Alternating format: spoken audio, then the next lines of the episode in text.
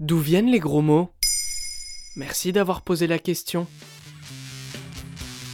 Qu'on les dise aux autres ou qu'on se les dise à soi-même, les gros mots ont le don de nous soulager. On les lâche par réflexe, sans penser à leur sens. Mais peut-être avez-vous remarqué qu'ils sont tous liés à une transgression des bonnes mœurs et dans la langue française, c'est très souvent lié à Dieu, aux excréments et à la sexualité, surtout de la femme. De la femme? Oui, qu'on considère souvent honteuse et amorale. Putain, par exemple, qui désigne avec dénigrement une prostituée et apparaît comme une insulte au 7e siècle. Même si aujourd'hui c'est désémantisé, c'est-à-dire que c'est détaché de son sens premier, putain, pute, a la même origine sémantique que puant, putois, du latin putinus, pourri, fétide. On raconte depuis la nuit des temps, et d'autant plus depuis qu'on lit la Bible, que les femmes sont souillées par la faute au point que ça se sent jusque dans leur sexe.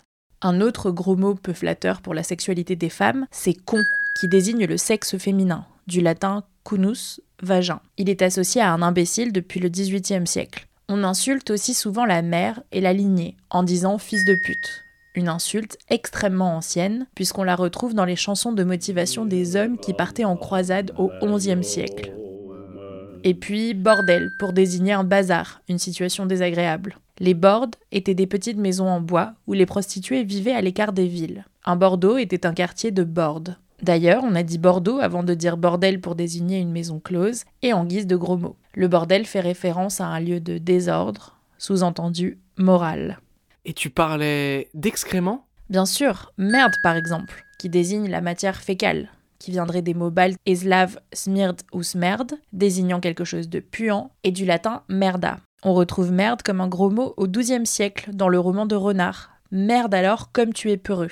Et puis enfoiré vient du verbe signifiant souiller d'excréments. Les gros mots font aussi souvent référence à la sexualité ou aux parties basses du corps qui jadis étaient considérées comme inférieures et grossières par rapport aux parties hautes comme la tête et le cœur. C'est pour ça qu'on dit va te faire foutre, je m'en fous. Foutre vient du latin futuere, l'action de pénétrer sexuellement. Et puis il y a le fameux je m'en bats les couilles, pour désigner une situation qui nous importe tellement peu qu'on peut s'en frapper les testicules et ne rien ressentir, ou bien qu'on en a si peu à faire qu'on se masturbe avec.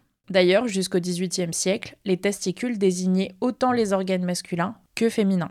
Et Dieu dans tout ça? Aujourd'hui, c'est plus désuet, mais par le passé, la plus grande transgression était d'insulter Dieu, de blasphémer. Le roi Henri IV était réputé pour sa grossièreté et il disait des choses comme je renie Dieu, raccourci en jarni Dieu, ce qui était très mal vu car le roi était supposément directement relié à Dieu. Son confesseur, Pierre Coton, lui a gentiment conseillé de se calmer. Alors Henri IV s'est mis à dire Jarni bleu et Jarni coton à la place. Aujourd'hui, toutes les insultes qui terminent par bleu et qui font la réputation de la France à l'étranger découlent du blasphème et sont des euphémismes. Sacre bleu, sacre Dieu. Par bleu, par Dieu. Une façon d'être grossier, mais pas trop. Voilà d'où viennent les gros mots.